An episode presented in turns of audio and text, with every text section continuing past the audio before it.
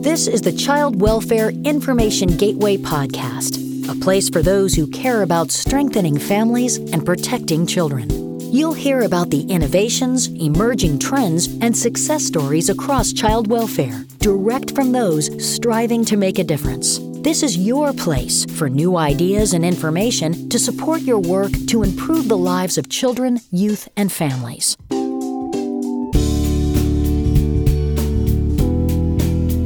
2020 may be over, but the effects of perhaps the most tumultuous year in most of our lifetimes will linger. The coronavirus pandemic, along with economic and political turmoil, were some of the events we found, and in many ways continue to find, shaping our lives. But also during 2020, we began to shed a greater light on the systemic racism and social inequities that nearly every aspect of our national framework is built upon the calls, screams really, for justice after the murders of George Floyd, Breonna Taylor, and Ahmaud Arbery, and, and countless others, the shooting of Jacob Blake, all of this skyrocketed the conversation and drive for change in the way communities of color are disproportionately viewed and unfairly treated. And child welfare is in the middle of all of this. Black and Native children are over surveilled, over policed, and over removed by the child welfare system. Thank you so much for joining in this episode of the Child Welfare Information Gateway podcast. I'm Tom Oates.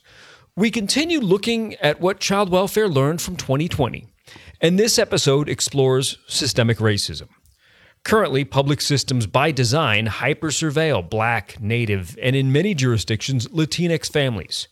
Community based supports and basic safety net supports are minimal, and child welfare's response to helping families in need results in high rates of removal for Black and Native children.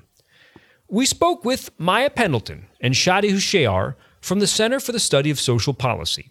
The CSSP has joined with the University of Houston Graduate College for Social Work for the Upend movement.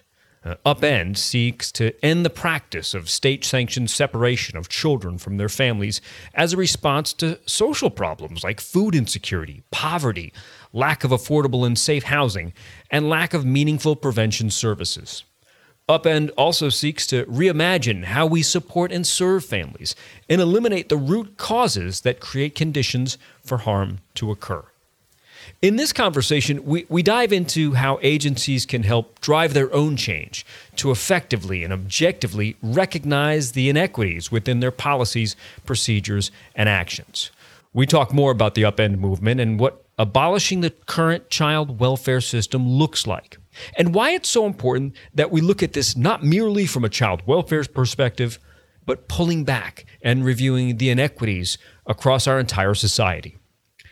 This may be one of the most important episodes we've brought to you so far. I thank you for taking the time to listen. And hopefully, this can spark you toward conversations, inquiries, and actions to honestly review your work. Okay, let's get to it. Our conversation with Maya Pendleton and Shadi Houshyar from the Center for the Study of Social Policy, here on the Child Welfare Information Gateway podcast.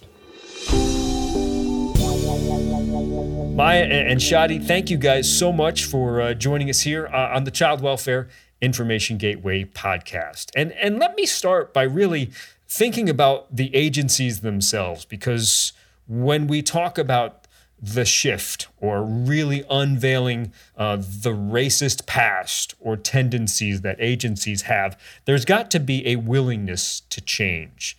And so, Shadi, let me start with you. How are agencies actually raising the questions to themselves uh, uh, about their own racist past? Yeah, sure. So I think, you know, there's a movement in the field, um, although I think some are further along than others, to really to start to consider and to implement these equity-driven and anti-racist policies and practices. So some of this has been motivated by the way that systemic racism, which has been alive and well um, since the very founding of our country, but has been forced to the forefront of our collective consciousness in recent months um, by the murders of George Floyd, Breonna Taylor, and many others, um, has really sort of driven a lot of uh, systems to really start to think about this. And I think for some, data has been and can be a big driver of these conversations because it can make the case clearly that there are inequities, gaps, and disparities, that these are real, that they exist, um, and it can help us both evaluate and measure our progress in tackling these issues. I also think that the pandemic has brought into sharper focus the deep rooted inequities, um, both the persistent structural and systemic inequities in our institutions, in our systems, in our society. And it's really brought into clear view um, that white supremacy and racism uh, often deny Black people and other communities of color most protections, and that the pandemic is no different. So we're seeing clearly disproportionate toll of the pandemic on communities of color. And I think that's been a driver.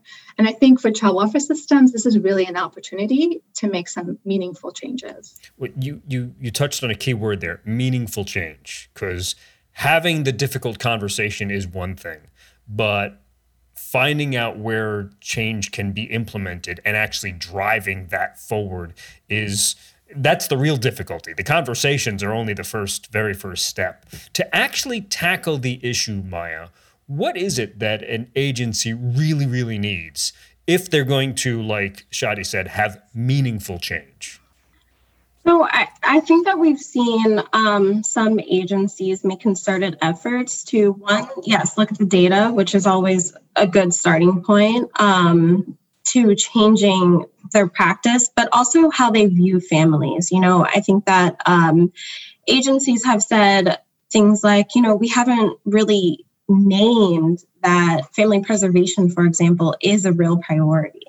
So um, shifting those type of changes, looking at practice, looking at policies, looking at um, what workers are mandated to do with families and how do we shift that, looking at how often the agency is involving law enforcement um, and their work with families. I think that those are all meaningful shifts that agencies can make um, internally, looking at their workforce. Um, are there certain neighborhoods that are targeted? And again, a lot of this goes back to data, but I think that it's also a mix of um, it's data, but it's also policy, it's practice, it's the mission, and thinking about what is driving the work.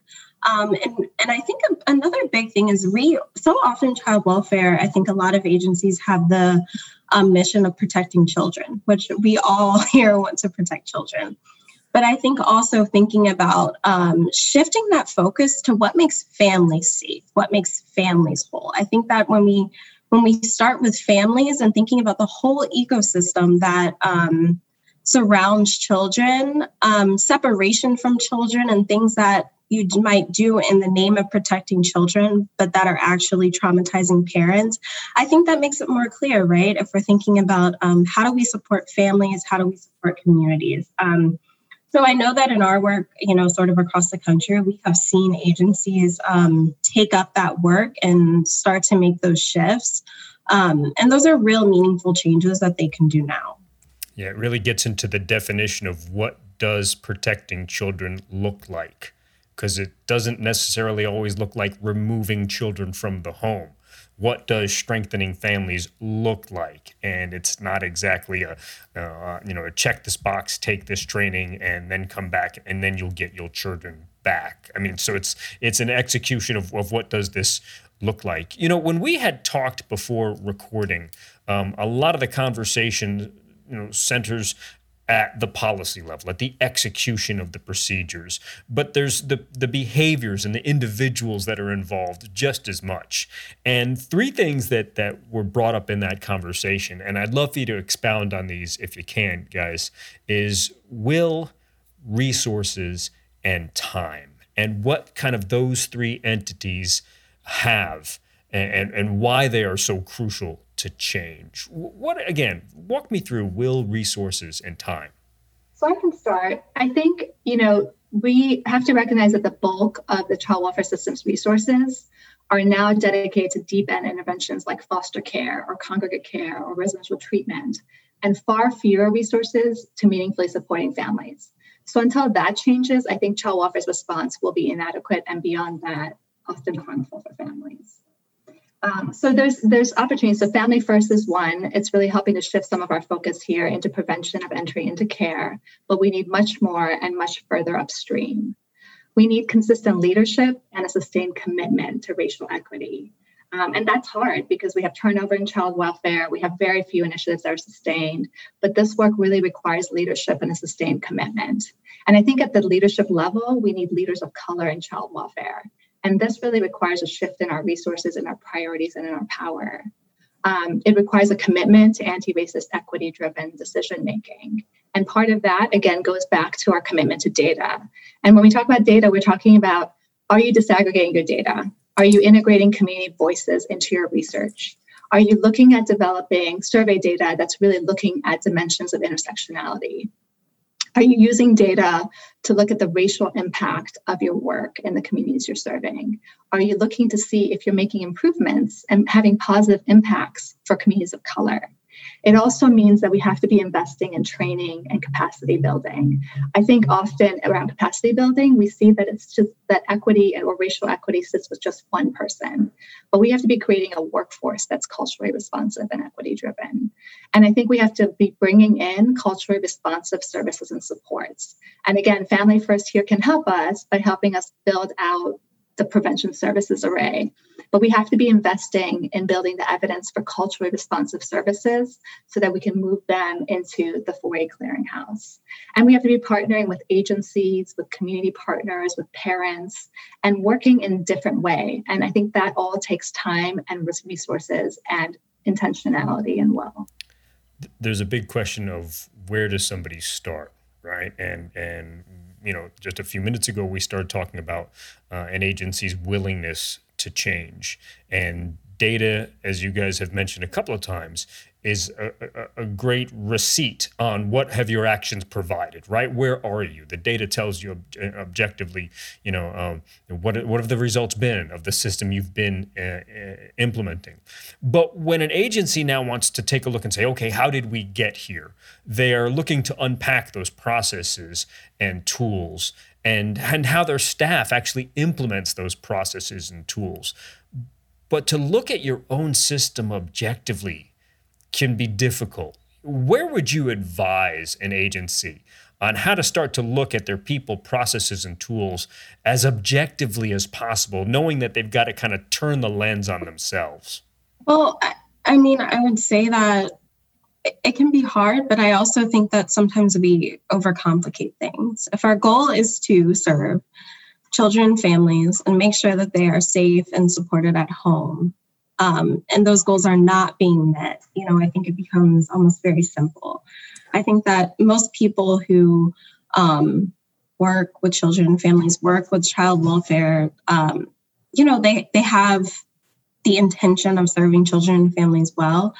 Um, so, I, so I think you know that's a realistic place to start. Are are we doing work well? And I think that because child welfare it moves fast, there's timelines, there's checkboxes. We know that all these things that workers have to do if they have time to slow down and really think about what would the children and families that we're serving say about our work um, you know it might be a hard look but i think that a lot of children and families especially in black and brown communities would say they aren't happy um, they're living in fear that their kids are going to be taken away and um, if agencies are to start there and work out from there i think that they would be in a better place yeah, I'll go ahead and add. I think that's totally right, Maya. I think centering what it means to sort of center our work um, on families means that we have to really bring them into um, the work and in understanding what what do they need? How do we meaningfully meet their needs? I think there's a couple other approaches and we use a few of these at cssp one is an institutional analysis which is really a qualitative approach that we take often in child welfare systems where we're looking at things like case processing maps doing interviews observations case reviews. And the whole idea is to help uncover those problematic assumptions the policies the practices um, and really focus on the factors that lead to racial disparities in services and outcomes and by asking how something comes about, the IA really helps us reveal the systemic problems and help identify the ways of working better. Um, but there's also tools like race equity impact assessments. And so those really look at how a proposed action or a decision is really going to affect different racial and ethnic groups. And it can help us unpack those actual and anticipated and even unanticipated effects of policies, institutional practices, programs, decisions. And the idea is we're taking an intentional look at thinking about the impact of something that we're we're proposing or doing on different populations. And again, to Maya's point about uh, engaging and hearing from families, really understanding and capturing the experiences of children and youth and families of color in systems and asking the questions about what are their needs, how can we support them. Um, to make sure that we're better aligning what the system does with what, families need. You know, Shadi, you had mentioned something earlier about making sure that there are leaders of color within these agencies when CSSP is working with an agency to, to, to, to unpack things, you talked about the unintentional consequences that happen.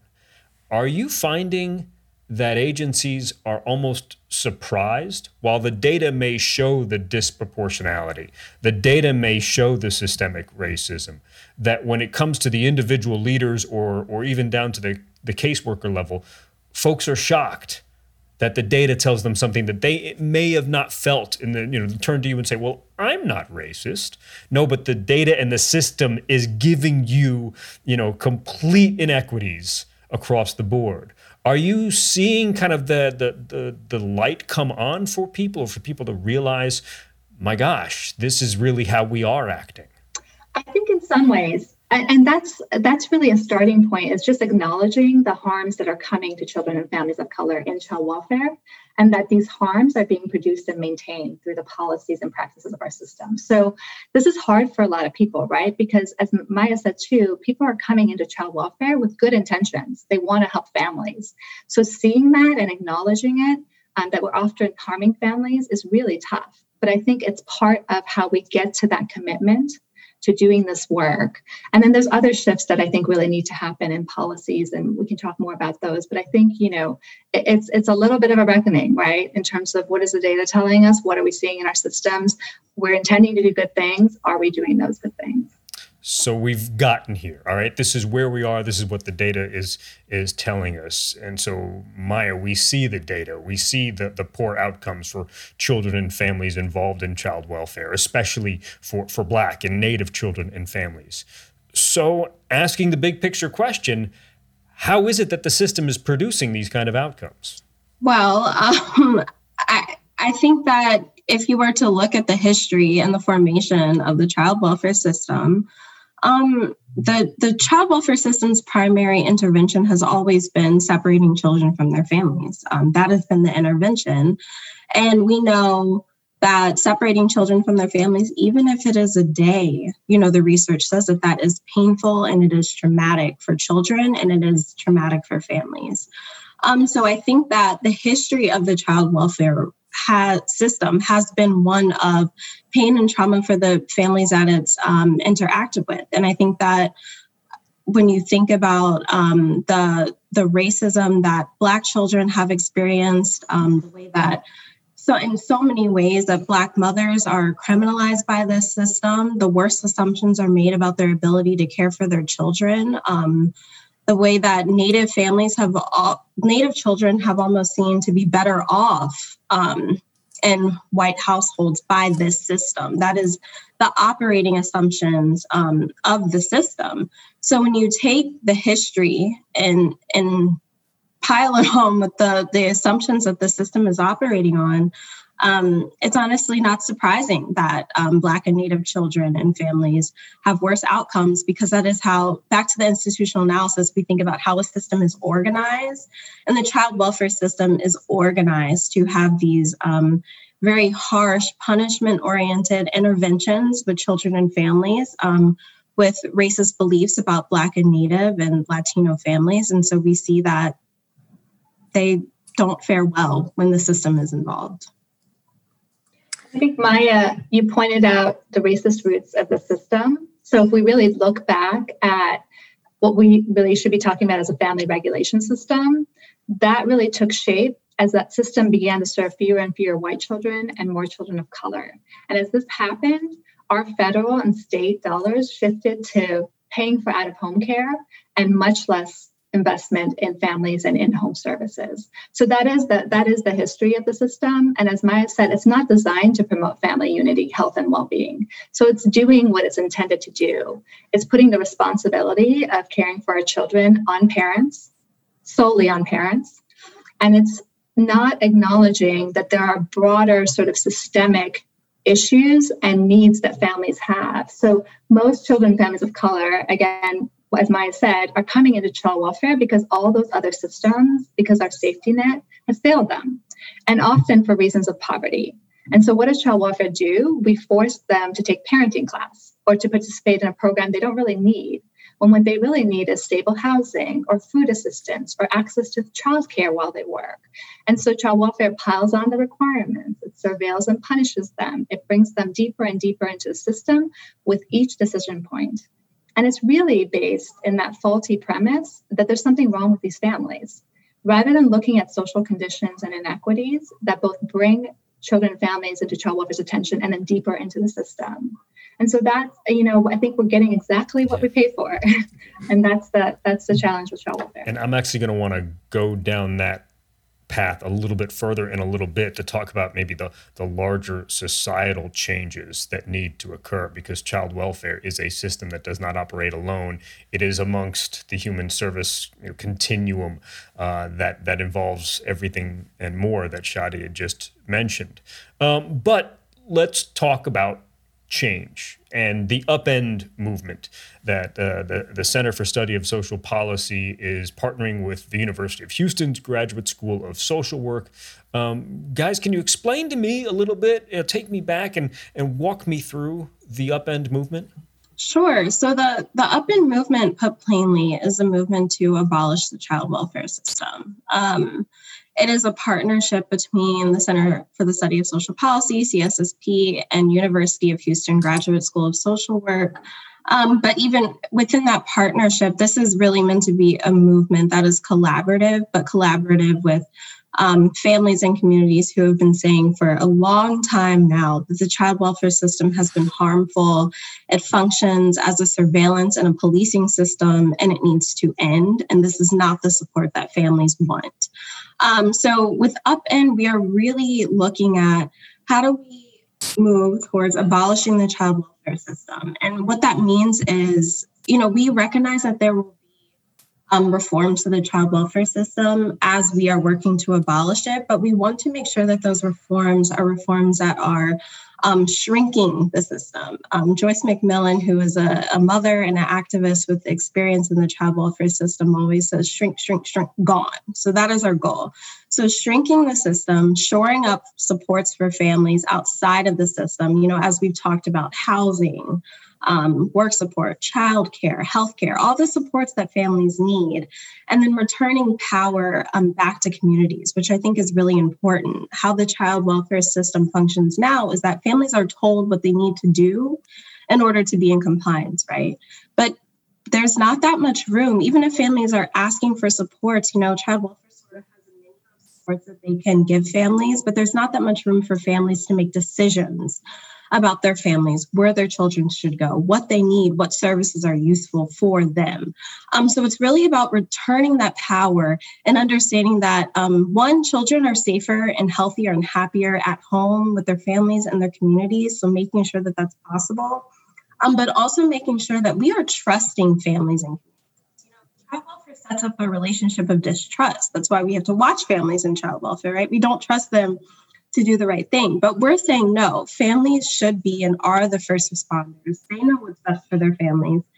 They know what they need. And how do we create a world where we don't need child welfare anymore, where families have the resources, have the supports, and are able to be autonomous and make decisions about their families, and where we're no longer seeing um, Black and Native families and communities really um, torn apart and separated and surveilled by the child welfare system. Yeah, and I would, say that I agree with all of that. That's right. I think in terms of what we're needing to invest in, we have to be thinking about cash assistance, healthcare, housing, safe and affordable, affordable housing, food assistance, universal healthcare, um, a child allowance, jobs for, for with sustainable wages. Um, so these are all the kinds of things that we need to be building out outside of child welfare. Um, and as I think Maya said, we can still strategize about changes that need to be made in child welfare, right? While we do that, but all those changes have to be directed toward dismantling the whole thing. So I, I think some of the examples of some of those other things are um, you know, ending the use of congregate care placements for children and youth. Really thinking about um, eliminating policies that use arbitrary timelines to terminate parental rights. Um, thinking about really rethinking mandatory reporting, right? So over 50% of Black children in the US are going to be investigated by the time they're 18 for potential child abuse. So what does that tell us? It tells us we're really good at surveilling and racism drives reporting, but we're really not good at predicting maltreatment. So I think we have to be thinking about all those things. And there are other pieces that are sort of strategies like blind removals, right? The idea that you um, because because racism inherently derives child welfare decision making can we can we sort of think about how we reduce the element of bias? But then i question that because I, I think should we even be making decisions about removals when we can't do them without bias? So i think there's there's questions about some of those um, you know strategies but i think the attempt is to try to get at some of these issues. I think we also have to be thinking about informal kin supports for kids and how we better support them outside of child welfare um, so I think these are just some of the ways in which um, we can think about shrinking and uh, you know improving the existing system at the same time. So you just were able to to identify a number of areas where, and I like the term shrinking, right? Reducing or abolishing or getting getting rid of things within the child welfare system itself. But as we had just mentioned a little bit ago, and you guys had had pointed to a, a number of these areas, I'd like to get a sense of what about the society at large? What about our society would would really have to change to be able to implement all of those areas that you'd like to shrink, right? To execute that way and really upend the child welfare system. Well, you know, upend is focused on child welfare, but you know, abolition is a big movement, right? And it's a it's a big um, movement to abolish what many abolitionists are saying. We live in a carceral state. We live in a state where um, Black communities, especially, are surveilled, they're policed, and they're punished, and they're hurt by it. So, um, so it's child welfare, but it's also thinking about how do we how do we live in a society where this no longer occurs, where we where we no longer think that this is okay. So it's part of that. It's challenging the carceral state, the prison industrial complex, the policing of Black communities and families. But as Shadi said, it is also living in a society where we say it is not acceptable that families are homeless. We have plenty of housing. We can do something about it. It's not acceptable. It is not acceptable that kids go to bed hungry in this country. That's not okay. Um, so, it, so it's really challenging the root causes. Again, getting back to why are children coming into the system and why do we live in a society um, where these things are said to be okay but we know that they're not because people are suffering right mm-hmm. um, so it so it's really about changing um, how we think about what it means to also be in community with each other um, but really challenging racism and white supremacy and all these systems that are disproportionately hurting and have always been hurting um, Black families. It's really rethinking and reshaping society and what we're okay with, and thinking about how we want to live in the society that we want to live in. And I think part of that reimagining is really thinking about what do all children and families need, right, to thrive. And you know, at CSSP, we've developed an anti-racist early childhood platform, and it's really about policies that are going to help support all children and families. Like Maya said, you know, a healthy housing guarantee, a national child allowance, health care for all, really the types of policies that we need access to justice, living wages for people, childcare and early learning for everyone. And if we truly have these meaningful supports for families um, in our safety net and that we're focused on um, bringing sort of the power back to families and to communities and supporting them there, I think we will see that systems like child welfare won't really have a meaningful role in that society. I think the challenge is um, we're not very comfortable in, in doing that work of really supporting the whole family thinking about you know meeting the needs of kids and families of color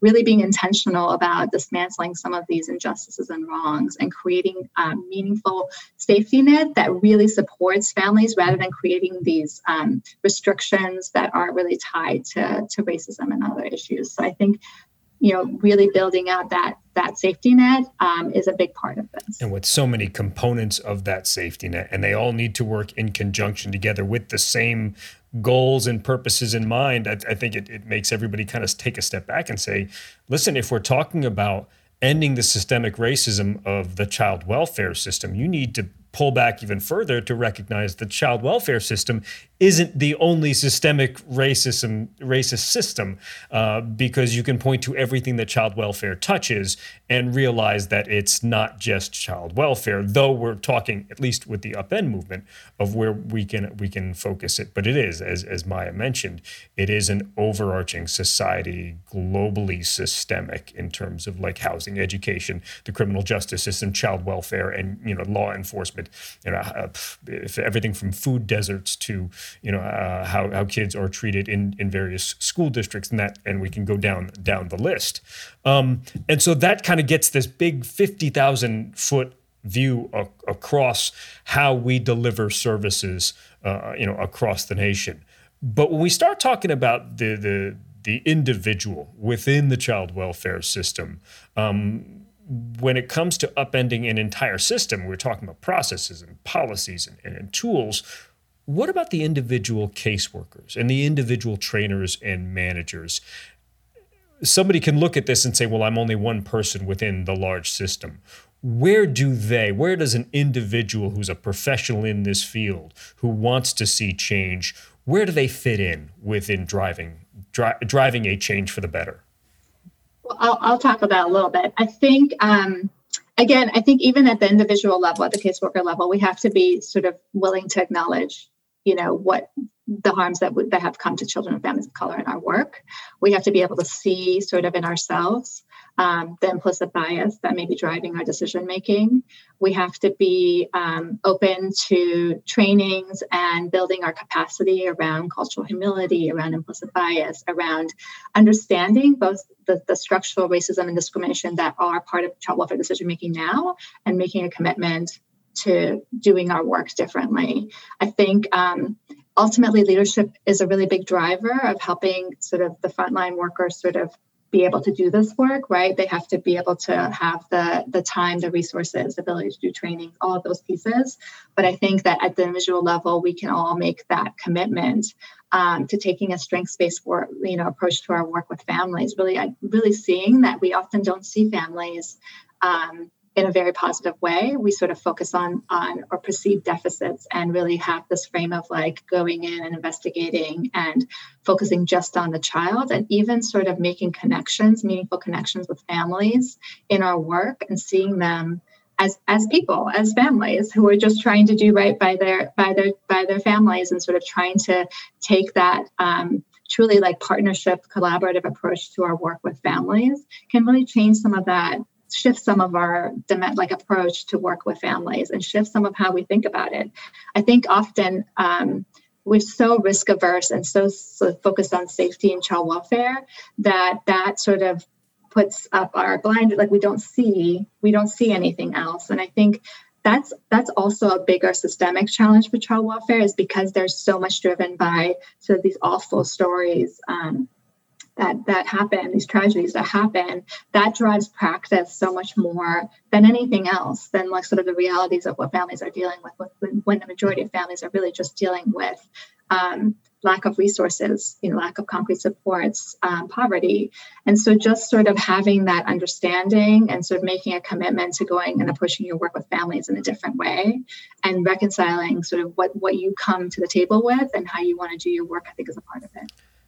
This also gets for that individual caseworker, or really at, at the manager, at the trainer level, to stop and take a pause at times because folks are moving so quickly in so many cases and, and, and the load kind of presses this this urgency to to respond. You know everything is about putting out the immediate fire and and we tend to rely on the processes and the tools at our disposal uh, but to take a step back and start to ask the right question of, all right, what what's best for the family versus where's the next bed, you know, and because that's the process and tool that maybe we need to take a deeper look at and and and to use the term upend.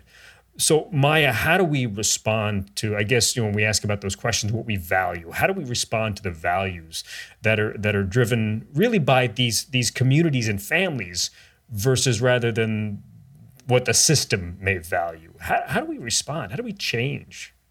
Well, I think one we have to ask and care about what the response is. Um, so, so families, I think that most families will will tell you what they need, um, and responding to that, and again trusting them to know what's best for their families and believing them. Um, I think also, you know, the nature of child welfare is like people who are not from the community are often entering the community and then deciding, you know, what's going on in that community. But again, I, I think it's a lot about it's a lot about listening. It's a lot about support, and and that can't happen um, when racism is present, um, when bias is present, because then you're not able to listen and trust what families are saying. Um, so, so I think again, I think that these movements and upend has to be led by demands. I don't know what is best for families. And I think that everyone should sort of get comfortable with saying that, right? Caseworkers, managers, they should get comfortable saying, I don't know. There's no way I, I can't go to Shadi's house and tell her what's best for her kids. I know her kids. They're lovely, but I don't know them. And I think that I think that, you know, we that in our personal relationships, but for some reason, and I think that we know what those reasons are when it comes to families and child welfare, we pretend that somehow we know.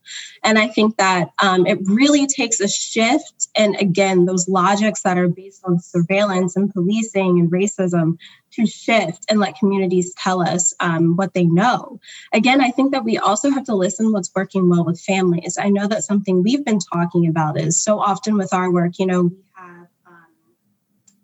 have already made our benchmarks for what success looks like. But I think a really interesting thing that you can do is ask a family, what does success look like for you? And go off of that. And so success might look very different for different families. It's not always a one size fits all. It's not always one size fits all for a community. But letting them tell you what success and what safety and what home looks like for them, I think is a great place to start. I agree. I think some of, you know, we have some principles around what does anti-racist, what does an anti-racist system look like? And two of the pieces that we have are one is to share power with families, and the other is to implement family-centered policies, really that meet the needs of kids and families of color. It's really hard to imagine our current child welfare system being able to do either of those things. Um, because it's not it's not designed that way. But to maya's point like that's part of the reimagining is that we need to share power with families. We need to have family centered policies. We need to build on family strengths. We need to really bring those with lived experience into our workforce and into sort of the way we work with families. There's a lot of these pieces that I think just child welfare is not structured in a way to be able to do at this point. Right. Um, but that that's what makes it work for families, right? Is if it's led by them, if it's you know envisioned by the community it's you know responsive to the community those are the, that's what makes it work putting children and families at the center of the system as opposed to the recipients of the system and and it sounds so simple but where we've got where we found ourselves along the way is and and, and maya mentioned it where the child welfare system isn't always supposed to have the answers but should be the ones asking all of the questions. And who are you asking the questions of? You know, it tends to say where where are you valuing? Are you valuing what's best for the family? What's best for this situation? We'll ask them and find out. And it does. It shifts a, and it's a word uh, you just brought up of power and, and who has the power within the system. And you know, we're not always supposed to have the answers because every family, like you met, like Maya mentioned, every family uh, is is different. For anyone within an agency that recognizes the data, but they want to start to make that change, no matter where they would fall in the system, guys, what would you recommend for someone who's listening to this and says, you know, you know, I want to make a change and and I uh, I want to be able to do the best thing I can today or tomorrow the first piece of advice you would give them? I, I think, from my perspective, I think you really need to bring leadership to and a commitment to advancing anti-racist policies and practices. You have to sort of lead with bringing that um, to the table, and then starting to unpack the ways in which you do the work, which which includes sort of looking at your policies, looking at your practices, looking at your capacity building in your um, in your workforce. Um, you know asking the hard questions doing some of that like shared work of acknowledging what what our system does and how we want to do better i think that for me that's one of the first places to start I agree. I also think that, you know, on a sort of macro level, I think that so often we're, you know, knee deep in the work and we don't take a step back to think about what do we really why do why did we come to this work? Why did i become a social worker? Why am i here? And then in an ideal world what what would this work look like if i was doing it well and if families were safe and protected? And and again getting back to the mission of making sure your priorities are to keep families together to not punish parents um, to reduce harm and reduce trauma to children and families and their parents um, to make sure that they're in their communities, to make sure that they're with relatives as, if possible. I think um, looking at the priorities, thinking about why you started this work, thinking about the world that you want to see and the world that you want to live in, and how do you help create that world um, brings some really good answers. Yeah, I love that, Maya. I think the idea that can we look at ourselves and say, we want to promote family unity, we want to promote the health and well being of children and families. Like, that's our goal. If we can say that, then we can really start to take a, a real look at the ways in which we may be failing. Yeah. Shadi Houshyar, Maya Pendleton, thank you guys so much for spending your time with us here and, and the Center for uh, Study of Social Policy and, and, your work not only in, in the in the upend movement, but uh, for for spending that time and, and for helping us all kind of unpack where we are and, and get us to a point where again we, we we don't have to have these child welfare conversations if we're able to abolish the system, but recognizing that it's a societal societal uh, uh, need across the board as well, but can be implemented at each individual level. Uh, as, as, people go about about the day and, and go about their work. I th- thank you guys so much for your time and, and for your energy and, and, joining us here on the Child Welfare Information Gateway podcast. Thank you. It's been a pleasure. Thanks for having us.